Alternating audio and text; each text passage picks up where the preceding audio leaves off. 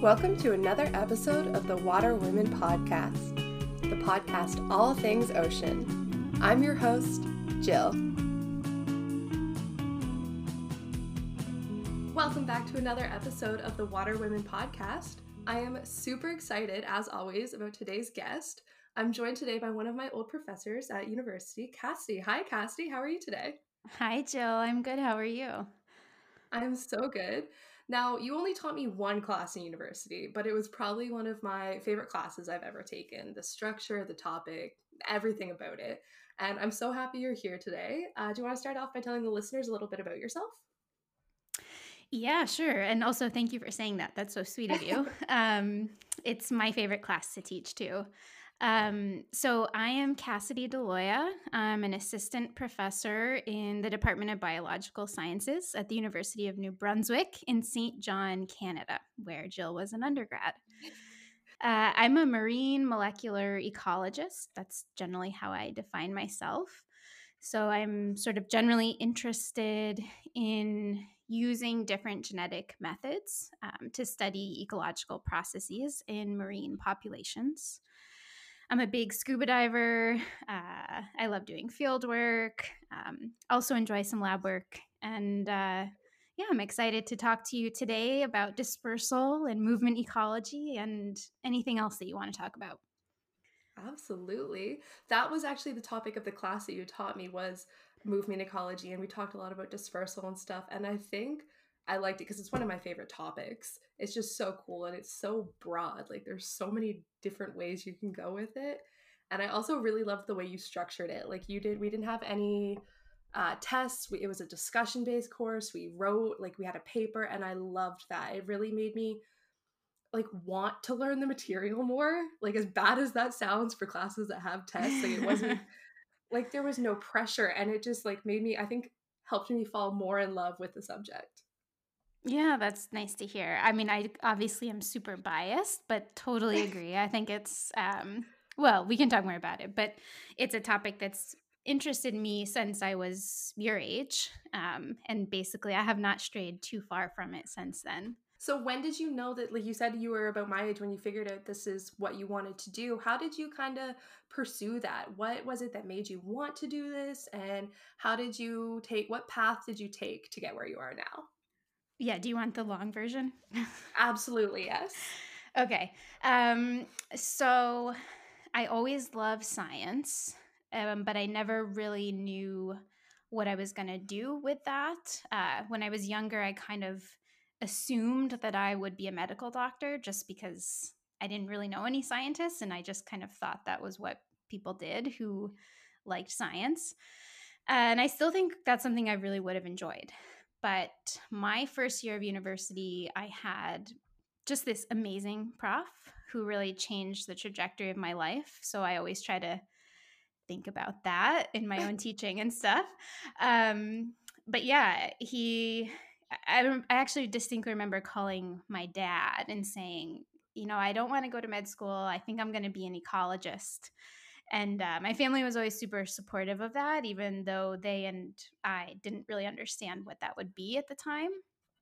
Um, and so by the end of university, I kind of knew a few things. Um, I loved working with animals. I loved field work. Like I basically tried to take classes such that I would be outside all day, every day.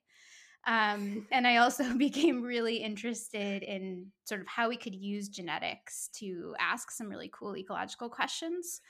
Um, so I've always been very question driven and, and it's basically since around that time has been very focused on these questions about you know how do animals move across landscapes? Um, what can facilitate those movements or impede those movements? And the reason why i think that's so cool is because it has so many subsequent effects on you know how population sizes change over time and and the spread of genetic diversity and and has big implications for conservation and all of that. So, um, so that's kind of how I guess I got interested in it. Is just a bunch of really great teachers um, who kind of like expanded my understanding of what it meant to be a scientist um, and and what kinds of questions you could pursue. So yeah, I sort of landed there, and I've I've basically stuck with that for I don't know, I guess 12 years or so. Um, in in different contexts and stuff. So as you can probably tell from that story, I am not one of the people who kind of like grew up obsessed with marine biology and the ocean, um, which I think is valuable for I don't know younger listeners to hear as well, because not all of us who are Oh, marine biologists now, like you know, grew up by the ocean or or loved it. You can interest always change, and um, yeah, that's kind of the path I took. It's just so cool that you didn't have that hyperfixation and still found this and have fallen in love with it this way. Yeah, totally. Um, I think it is true that most kids that you talk to do have some sort of intrinsic love of all things marine. Like if you've ever gone to give talks in an elementary school or something, it's so fun because you show them a picture of a shark or something and they kind of lose their minds. Um, so I'm, I'm sure I was interested in it at some point. It's just, you know, I, I actually don't even know how old I was when I first spent time on the ocean, which is kind of weird to think about. But I grew up inland. We never went to vacations near the ocean, you know, so it just like wasn't really something I thought about a lot. Um, and then when I was deciding between PhD programs, I happened to apply to one marine lab and basically saw all these videos of field work and all the cool stuff they were doing and from then on i kind of was like wow this would be a, a really cool system to apply like you know my kind of interests in um, movement ecology and stuff so yeah from there that's kind of when it changed for me Okay. That's really cool. Like I love that. So, what was your PhD on? What did you focus on? What did you study?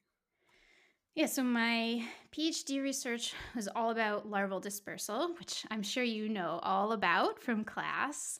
Um, but right? Ringing a little bell. Um, yeah so um, most marine organisms, not all, uh, but most marine fishes and invertebrates have this really interesting life cycle where um, when they first start off their life, there are these very, very tiny organisms um, that often have the potential to travel really far in ocean currents. Um, and it's sort of been one of the great uh, challenges and mysteries in marine ecology over the last couple of decades has been figuring out sort of where these tiny fish or invertebrates go and and how far they travel from their parents or you know the population they were born in so that's what i was really interested in um, and so i did a lot of empirical work both field work and genetic work um, studying one coral reef fish uh, and and really figuring out its dispersal patterns. Um, and so I've actually spent most of my career sort of exclusively studying and thinking about that one particular fish species, and I've learned so much from it. Uh, we're uh, in my lab. We're starting to branch out now, but but yeah, my my PhD research was very focused around these questions of larval dispersal and trying to figure out where you know where baby fish travel in the ocean um, so yeah that that's what it was. Uh, many uh, the fish um, is endemic yeah it's endemic to the mesoamerican reef so i was very lucky to spend most of my summers in belize um, with a great group of uh, students and um, mentors. Um, so so yeah that that's what i did for a long time. Cool. So, Belize to here, a little bit of a difference, just slightly in the temperature. yes How how has your research changed based on where you are, like Belize versus here in the Bay of Fundy? Do you so you said you're branching out. What are you guys kind of looking at now in your lab? Yeah, so um, that is a good question. It's been complicated by COVID, of course, um, because my two, uh, the first, my first two graduate students started in May of this past year. So um, the plans that we had are not really the plans that are happening right now, as is true for many students. Um, so uh, we had one project planned to basically kind of continue along the lines of what I had done previously. Um, in the tropics in in some other fish species and that's clearly been put on hold for a couple of years but not indefinitely because in my heart of hearts i will always be a coral reef ecologist and uh, I, as much as i try to love the bay of fundy there are limits. Um, so yeah i think you have to kind of uh, follow your passions to an extent. So that will happen at some point. Um, we are you know sort of broadly interested in how um, you know different life history traits of species interact with sort of physical processes in the ocean and the geography of, of different seascapes to sort of impact how organisms move and, and how their genetic material gets moved. So we have one project um, on a really neat species of whelk in in the Maritimes, uh, where one of my students is exploring sort of um, sort of how genetic material is exchanged among populations of this of this whelk in the Northwest Atlantic. So that that is one project that has gone forward, and and as you can see, right, like coral reef fishes, snails, different, yeah. you know, different taxonomic groups, but the questions are all kind of the same.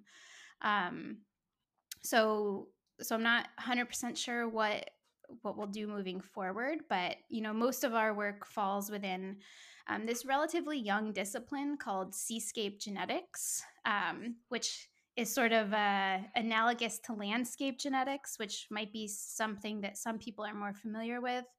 And it's it's basically the study of um, you know how landscapes or seascapes interact with um, you know this sort of species traits to sort of impact um, connectivity between populations. So, you know, very similar to stuff we talked about in movement ecology. And I'm interested in, you know, studying those kinds of questions in different places in the ocean and different kinds of organisms. So it's kind of cool to start working on invertebrates for the first time. Um, and I imagine that, you know, over the next few years, we'll kind of expand the taxonomic um, breadth of the species that we're studying. That's really cool how it's kind of all the same questions, but can be applied to so many different uh, groups and animals, and they're all gonna like they're gonna vary so greatly. Yeah, I think it's pretty neat. Um, I'm a big fan of learning techniques from other disciplines or in other systems, right? So there's lots of cool approaches that have been applied um, to terrestrial organisms. And sometimes we're like catching up a little bit in the marine environment, I think, just because it's in many cases harder to work in the ocean, right? Um, so yeah, we read a lot of of that literature and um, draw on very similar approaches. Uh, but I think you you kind of hinted at something neat, which is it's kind of cool to look at, you know, these kinds of movement patterns, connectivity patterns of a whole bunch of different species in a single part of the ocean, for example, to kind of really disentangle, you know, to what extent um, individuals of certain species kind of control their own destiny, right? Like, um, do certain aspects of their reproductive biology or um, you know their sort of intrinsic capabilities of moving influence uh, these broader scale patterns of of connectivity or you know does everything in the bay of fundy kind of follow a similar pattern right um, so those I, I think over the longer term it will be will be kind of cool to compare those things you know across yeah. different species but one thing i'll say i have learned is that i really underestimated how hard it is to work in the Bay of Fundy, especially as a scuba diver. So I have huge appreciation for, you know, like the challenges of even just getting samples and stuff around here. Uh, it's kind of next level. Wait, you mean in the Bay of Fundy you can't just jump in in like a bikini with the snorkel and mask and grab a sample? Yeah, usually not. You know, you have to worry about things like, you know, tidal currents and visibility and temperature. it's uh it's definitely a challenge. I will say that when I started scuba diving was right before I went to Australia for the first time and I did my pool work and everything here and just the way it worked out that I, I got to do my open water dives down there for the first time. So I was really lucky that the first time I ever scuba dove or scuba dived, scuba was in Australia in this crystal clear blue sandy water. Like, it was beautiful. And then I came back here and I got a very nasty surprise when I went scuba diving here for the first time. yes, it's it's a very um, special experience, I would say. Um, yeah. yeah, I've actually. It's kind of funny. I've sent some messages to some of my old colleagues who I worked with in the tropics, and then um, because uh, it's definitely a thing, right? Where I don't. You probably talked to lots of divers on your podcast. Um, tropical divers have sort of a reputation for being a little bit spoiled and not not really tough, you know. Um, which is kind of fair, but you know, everyone likes different things. So when I was a PhD student in Boston, I infamously like would never go diving in New England unless I absolutely had to, you know, to get certain certifications. I was I was really the worst. Um, and so it's funny because my instructors from Boston think it's absolutely hilarious that I ended up with a lab in the Bay of Fundy, you know, trying to dive here. Um, so yeah, the transformation has been pretty dramatic for me. But I will say, like, you know, it's not the same for me, but it's still fun. Um, and I always love being underwater. So, uh, particularly this summer with COVID, you know, we weren't research diving, but just I was kind of fun diving with yeah. people from New Brunswick. And it's just always so nice to be underwater um, for an hour or something, you know, and uh, so so definitely, you know, not the same, but still fun. Still perfect. Still great. Still yeah, perfect, perfect, definitely. um, so we've talked a lot about genetics and dispersal, which when you first hear those two words, at least in my head, like they don't seem to go hand in hand. Like I think of genetics, I think of our genetics, and I think of dispersal, I think of fish and snails and whatnot.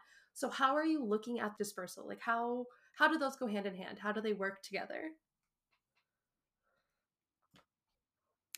Yeah, that's a great question. And um, so there's different approaches um, in terms of actually studying dispersal itself right which we can define typically natal dispersal is the movement of an individual from its birth site to its breeding site um, and that's a demographic process right it's it's the movement of an individual fish or an individual snail or an individual human or whatever right so the question is like, how can you use genetic data to actually look at the movement of an individual? And um, the way that we have done that is to try to really directly uncover individual dispersal events. And uh, the way we actually apply that is through this approach called genetic parentage analysis, which is essentially the same as we we do in humans, right? If you were to do some sort of um, paternity analysis to figure out who the father of a certain human baby is right you're you basically go out on a very large scale typically um, you collect tissue sample from thousands and thousands of fish or whatever else you're studying and you use genetic data to basically come up with like a fingerprint a genetic fingerprint of of who that individual fish yeah. is right using their dna and then you can say okay i have all these like young baby fish and i have all these um, adult fish and i basically characterize their genetic material and i can look in those two pools and see if any of the young fish that i have were excuse me um, if their parents are, are in that sample as well right? So i'm basically directly tracing them to their parents. And so you can then say oh look i found you know parent lives on this coral reef and then i found its offspring you know two kilometers down that reef that's a dispersal event right? And and if you do that enough times uh, you can you know capture tens hundreds theoretically even thousands of dispersal events and you can use that information to really gain a clearer picture of you know how far on average does a fish travel from its mom and dad. So that's that's one way of of addressing these kinds of questions and and that's the approach that um, I've used in a lot of my work, along with like I say I, but yeah. that that's a really massive project. So that was done in collaboration with a whole bunch of people, you know, including like amazing students and fellow, you know, undergrads, grad students, wonderful boat captains, um, uh, my mentors, my PhD supervisor. You know, it's like a massive team to do that that kind of project. Um, but but that is the basic approach. Um, if you're interested in the dispersal events themselves, and then like there's a whole another set of approaches which is more commonly used if you if all you really care about is you know the the exchange of genetic material uh, between populations. You can kind of do that in a coarser way where you don't necessarily need to collect like 5000 fish. You can probably do it with you know 500 fish or even less. Um so uh yeah so yeah. does that answer your question yeah that about is you know how you actually do it? cool that okay. you can just kind of like not randomly but also randomly just figure out who is the father of these fish or who is the mother of these fish like that is so cool just by taking those like that is so cool i can't even wow. Yeah it's super neat and you know kind of like a more um those kinds of data have really important implications for you know conservation planning if it's a a fish that you know we're concerned about or something um, but there's really cool kind of academic questions that stem from this too that i i'm really curious about you know like you know, is it possible to, you know, reconstruct not just parent offspring relationships, but pedigrees, right? Um, yeah. And there's actually been some really neat work where people have started to do that. So, you know, it's not only just, uh, uh, parent offspring but maybe you're you can go multiple generations and now you've got grandparents and then you can kind of identify um, aunt uncles and cousins and siblings uh, so I just think that's so cool. Um, and uh, it's kind of a topic that I, I've been thinking about a lot over the last few years. Um, it, it, definitely feels a little less applied to me, just kind of like a fun thing to think about. Um, but you know, you can imagine that it, it might be important, right? Because if you have really small, isolated populations um, that don't disperse far, then you're going to end up with lots of relatives and then you could get inbreeding which is generally yeah. not a good thing um, so i think there are some some cool applications of it too but yeah it's it's really fun and it's kind of cool to see um, some of the work that's coming out you know by phd students who are finishing now and uh, lots of cool projects on this topic. Yeah that is it's a much bigger picture than i originally imagined and like theoretically i'm like yeah obviously it's going to involve all these fish but it really like in my head i was like oh you're looking at the genetics of a couple fish to figure out if they're related not like creating this huge almost like family tree of this reef. Like that is so cool Yeah, that's also that's like my dream. I aspire for that, but you know, in most populations that kind of thing is probably not realistic just because um you know there's there's so many organisms and and generally you know a lot of marine species have the capabilities to disperse pretty far so so you would expect a lot of family groups would you know not end up super close to each other but it, it's still a fun thing to think about why does larval dispersal differ so much between certain individuals of this certain species? Like why do some species of fish not disperse as far as others? And why do some stay so close to home and whatnot? That is a very good question and i will preface my answer by saying i don't think we can definitively answer that question yet but a lot of very smart people are exploring that topic.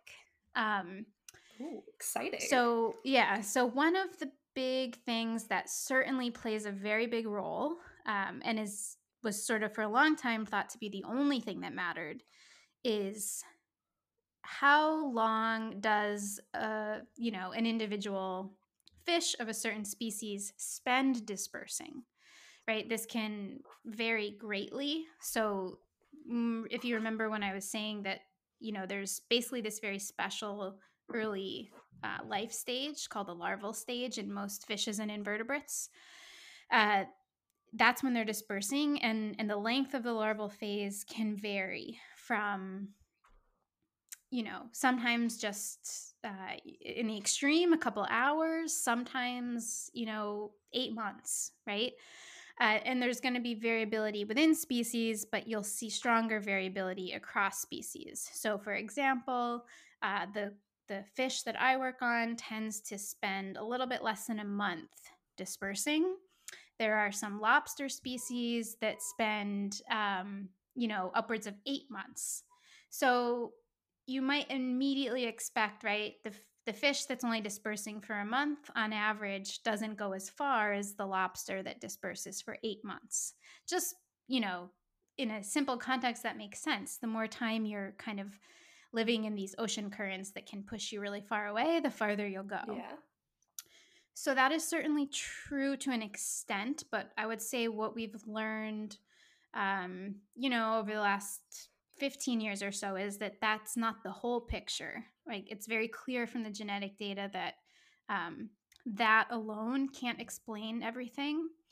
And so, you know, people are coming up with more nuanced explanations. The big unknown still is, um, I would say, how the behavior of these organisms themselves can impact things. And this is really sort of tangential to my expertise. I have lots of good collaborators who work on this stuff.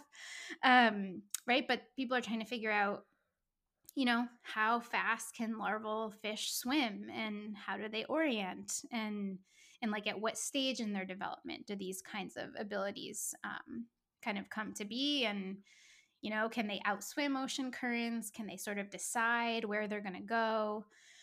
So we're gaining a better understanding of all of that, but but I would say, you know, it's it's certainly predominantly influenced by local oceanographic processes, but we now understand that it's also, you know, can be impacted by the individual itself.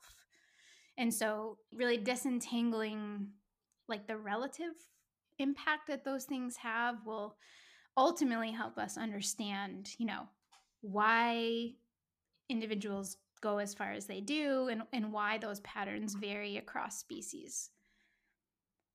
Cool. It always Does that make sense? Yeah, absolutely. It always amazes me that we know so much, but we know enough that we know that we don't know nearly enough, if that makes sense.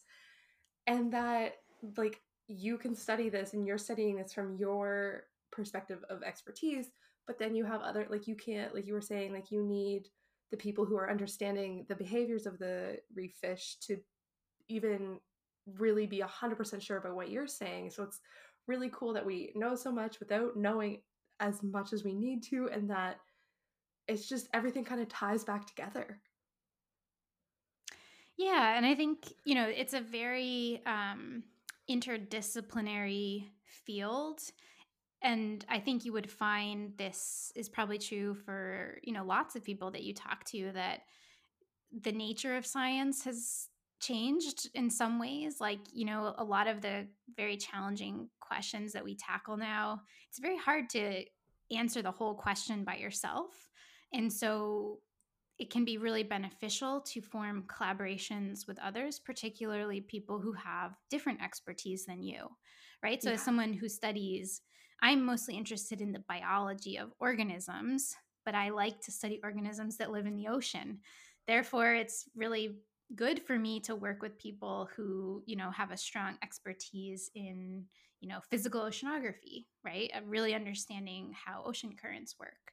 Um, and so, yeah, I've been very fortunate to have uh, some truly awesome collaborators and and most of the projects that you know the bigger projects that i'm a part of um, they tend to have people from different disciplines in marine science working together um, and and studying dispersal is certainly a very uh, good example of that kind of interdisciplinary work you do you said you like field work a lot do you have yes. any like what is your favorite part of that, about what you do? Like you were talking about collecting samples earlier. So how do you collect these samples? Like what are you collecting for the genetic portion, uh, everything like that, and why do you like the field work so much?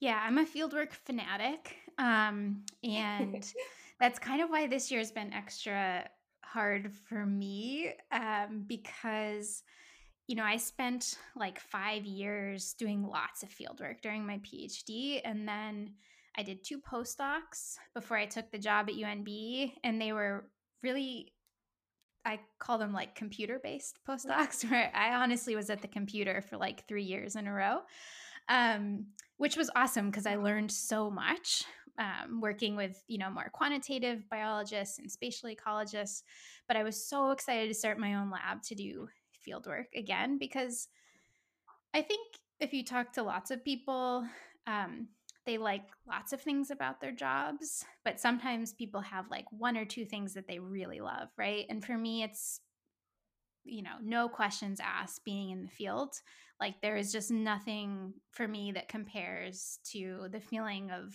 diving yeah. on a coral reef, right? A because it's just so fun and um you know, sometimes you just think like I can't believe this is my life. Um but B I I honestly think personally like my best um like research ideas have really come from being immersed in the field and like you know being one um, we're not marine organisms but you to the extent possible you try to like put yourself in that environment um, and so yeah it's just um it's super fun and so i was definitely bummed that we couldn't do that this year but you know in the grand scheme of things it's it's fine and you know we're all fortunate to be um, healthy and and still productive in my lab um so i don't know maybe that answers your question about you know generally do i like field work? Yes i'm totally crazy about it. Um there's always challenges to starting a new field project you know in terms of you know the using fieldwork to ask questions in molecular ecology which is generally what i do at the end of the day all you really need are tissue samples from the organism that you're studying and you know ideally some measurement of like where did you catch this organism and, and maybe some things about the habitat or things like that. So, yeah, you're always thinking about um, how do I find species X? How do I catch species X? You know, and then like, yeah, how what is the best way to get tissue from them? So, every time you start a new project, it's different. Um, working with reef fishes was particularly fun because uh, I don't know if I ever showed you a video of this, but uh, we basically came up with these um, it's going to sound bad when I say it. Uh, they're called slurp guns. They're really just like these suction things that you know you can stick it inside of a sponge, for example, and pull on it, and it just like sucks up the the fish, for example, that lives in a sponge. Cool. Um, but yeah, I've, this is an aside, but I've learned to be careful in in using that terminology because when I was getting like animal care approvals, you know, people were like, what do you mean you're using a gun? What is this? And I'm like, no, no, no. It's just very, very simple thing. Um, yeah. So like I can't even count the number of hours that I've spent with my dive buddies um, sucking fish out of sponges to to take off little pieces of their tail. Uh, so so that's what we do with um, with fishes. Um, you know, my students could tell you some fun stories of this summer trying to figure out um, how to catch uh, whelk. Um, and they've come in up with sort of their own challenges uh, working here in Atlantic Canada uh, because it's it's truly a subtidal organism. Um, but we were not allowed to dive, you know, under scientific diving this summer, and so their big challenge has been how can you catch a subtidal organism if you're not allowed to scuba dive and if um, uh, for various um, reasons also can't get permission to like throw traps underwater? So so they've had an interesting time with that um, and uh, they've had some adventures kind of like driving all along the coasts of new brunswick and nova scotia at really low tides like a really good low tide um, and basically you know, right at the low tide mark, kind of like you know, just getting the edge of where you start to see subtidal organisms and seeing if they can kind of grab enough of them. But they, my understanding is they spent a lot of time in the car driving um, with with very low success rate. Um, so it's always a challenge when you're when you're starting um, a new project in a new species and, and particularly for us like in a new area where you haven't really worked before. So definitely relying on local knowledge. I spent most of the summer sending emails to anyone i could think of trying to get advice or you know help finding samples and stuff. So it's always a little bit of an adventure yeah that must be very interesting trying to find like workarounds especially now where you're gonna have to find them for such like you would never think in years before like oh all of a sudden we're not allowed to go outside and do field work like unless the weather's really bad. So now trying to find like workarounds for exactly. that like must be so interesting and very fun. It's definitely required us to be creative and anytime that it's felt frustrating i've tried to remember you know, relatively speaking, in Atlantic Canada, we've been very fortunate, particularly last summer. You know, we had much greater access um, to lab facilities, right? Because we had, you know, this is tangential to your podcast, right? But it, you know, it, it's been hard for lots of grad students yeah. to get work done. Um, and, you know, being able, being right on the coast and, and having our little Atlantic bubble where you know people could at least travel within a couple of neighboring provinces, it really helped a lot. So we, try to keep that oh, in yeah. perspective, right? Like things are not normal, but we've been able to do still do a fair bit. Oh, um, oh, absolutely. You know, I was talking to my roommate the other day, and I was like, I'm so annoyed with COVID, and I just stopped myself. I was like, how lucky am I to be in a position where I can be annoyed by it and not completely awfully affected by it in a way that it's ruining my life and just to the point where it's like oh this is such a huge inconvenience in my life. We are so lucky here. We are lucky yeah and you know in terms of uh you know existing in graduate school and still having fun you know that's kind of the challenge is like how can we um you know still have fun lab dynamics given that like we can't necessarily like have a barbecue and all hang out together and stuff, right? Um, but that that's the same thing facing everyone. And we're lucky because you know we can, depending on where you are in Saint John, within a couple of minutes you can be on a beach and at least be yeah. seeing the ocean or you know diving or swimming or you know probably less so this time of year. But for sure, it's been very nice to be in a coastal Absolutely. place. That was one of my saving graces this summer is being able to be out on the water and be near it and not have to be like this past like month where I've been like I I've been living in Fredericton like no water around and I'm just kind of like okay I'm ready to get back to the ocean now like uh, this is out of my element really it's true yeah like now that I have lived right on the coast um you can definitely understand why people who grew up on a coast really really want oh, to yeah. stay there right? It's it's pretty great to be this close to the ocean. Absolutely. Do you have any moments of your field work that are really like standout moments like something happened while you were in the water or anything like that that are kind of like moments you'll never forget like unreal moments almost? Um there's so many good ones and some you know there's always yeah. some adventures too uh i don't know i think um it's a little bit weird because when you spend so many hours working underwater it's almost like you become accustomed to how awesome it is and and even like spectacular things you're just like oh yeah there's another turtle cool um you know so i sometimes think back to I think my first real field season, uh, I probably would have been 23 at the time.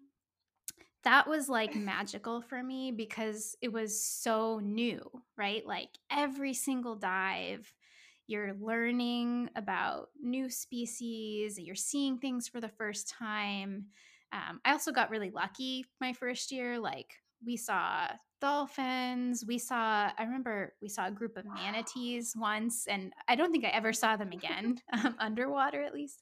Um, so those kinds of moments are just like we work really hard underwater, but sometimes there are some, you know, creatures that come by that are just so cool that uh, you kind of have to stop. Um, there's, you know, everyone has things they love. Um, I really, really love pufferfish. So, uh, like, whenever I see them, my dive buddies know that I have to stop working um, and just kind of like hang out with the fish for as long as it will be near me. Um, but yeah, like, so many wonderful moments underwater. Um, and I think there's also something really special about field teams. Um, if you're working with people that you really like, you're kind of living in this weird universe where, you know, the center of your day is like staring at a sponge underwater or something, which kind of can be boring to family members and stuff when you call them, but you're kind of in this weird little bubble, or at least I was for many years, um, with just a handful of people that I really care about, um, working very hard, but also, um, yeah, just living in these beautiful places and developing really important friendships. Um, that's, I think, just very special. And it's, I'm looking forward to being able to share that with um, students when it's kind yeah. of safe to do that but I have many people, um, you know, working in Belize was um, such a wonderful experience, um, in large part because, uh,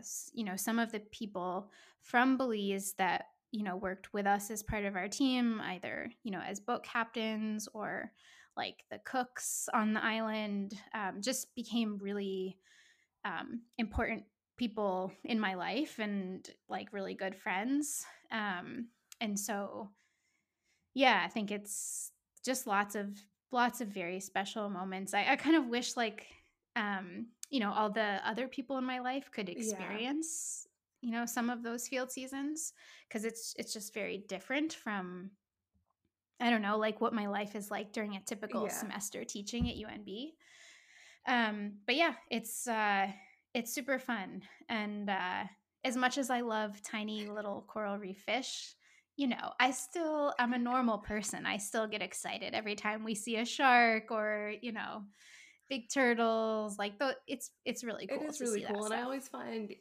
when you're underwater, even if you're like working underwater, you kind of have to like take a second and be like, I am breathing underwater right now. That is so rad. And then like look around and enjoy what's around you because everything moves so quick in the ocean that like you might see an animal for a second and then like with your with the manatees like you said you saw them once and haven't seen them again.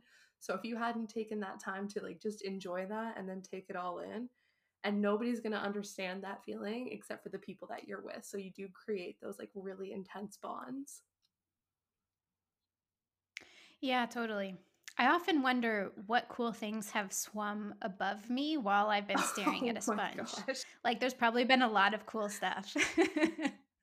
Yeah, fieldwork is awesome. I think it like is. one thing I think about sometimes when I'm working underwater is like um it's just such an interesting way to explore part of our planet that relatively few people get to experience, right?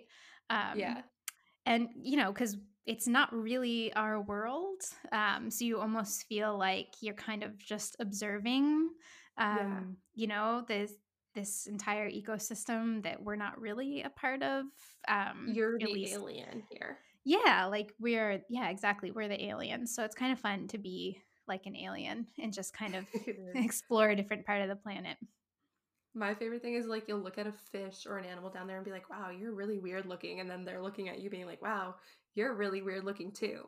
yeah, definitely.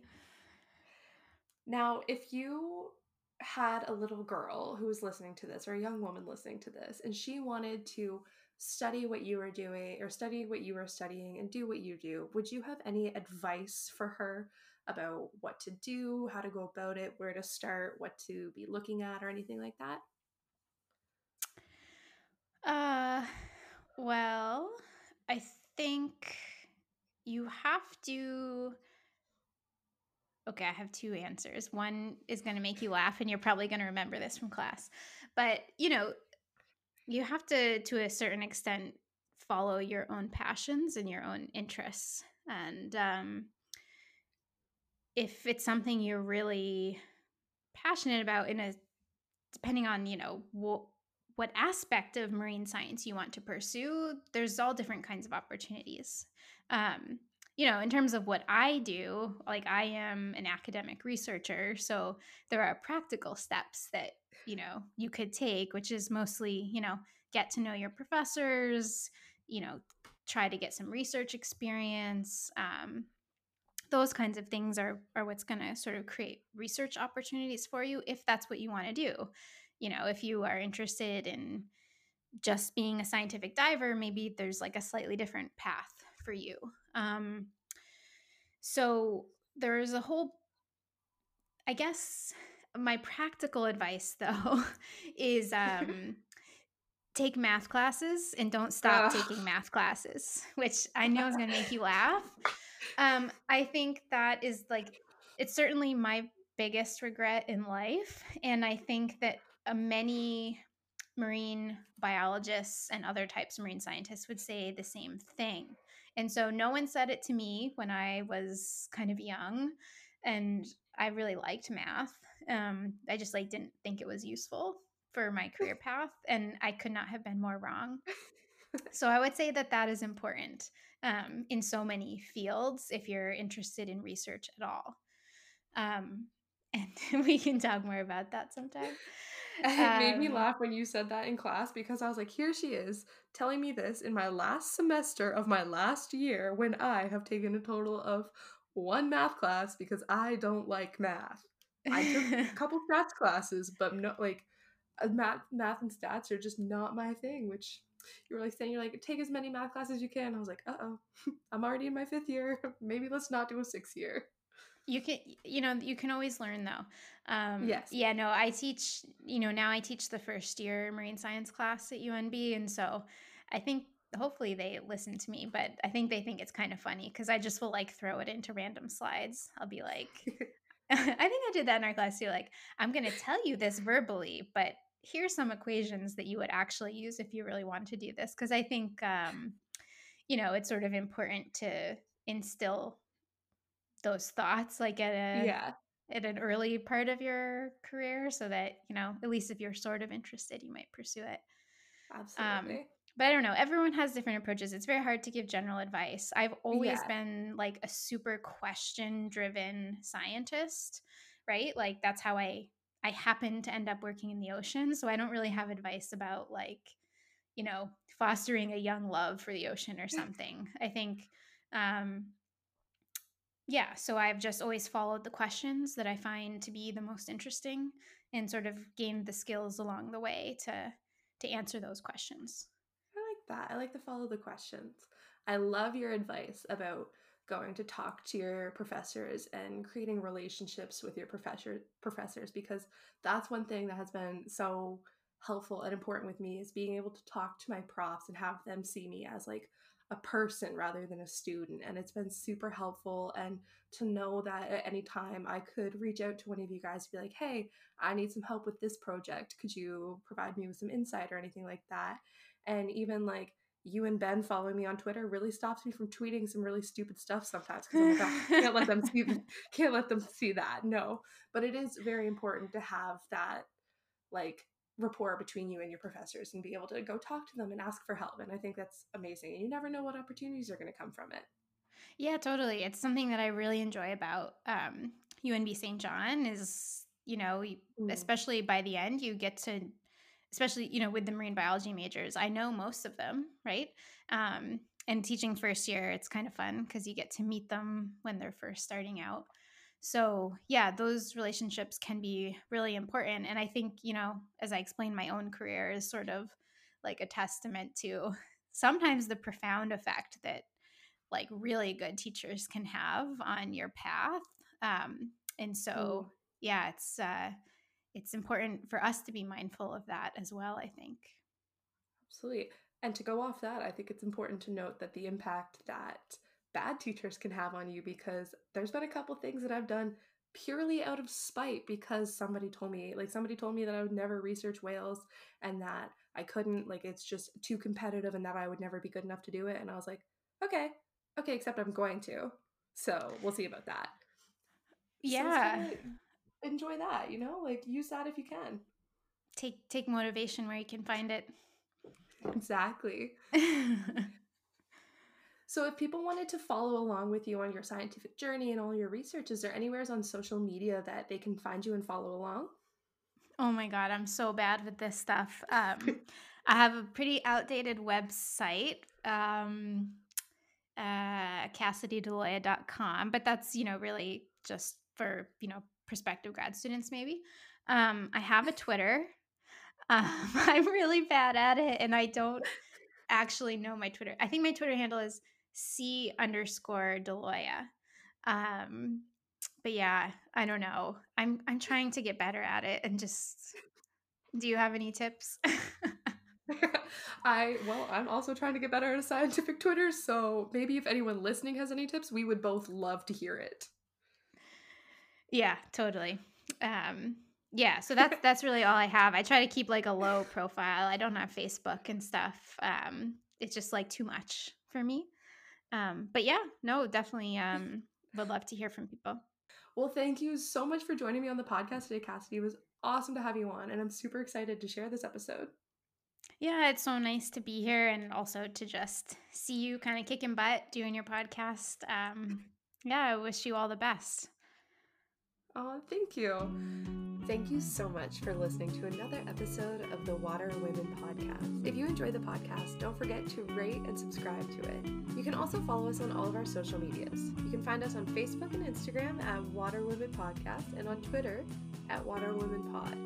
You can also find more behind the scenes info on our website, waterwomenpodcast.ca. I am so happy to keep sharing these stories of different water women each week with you. And until next week, stay salty.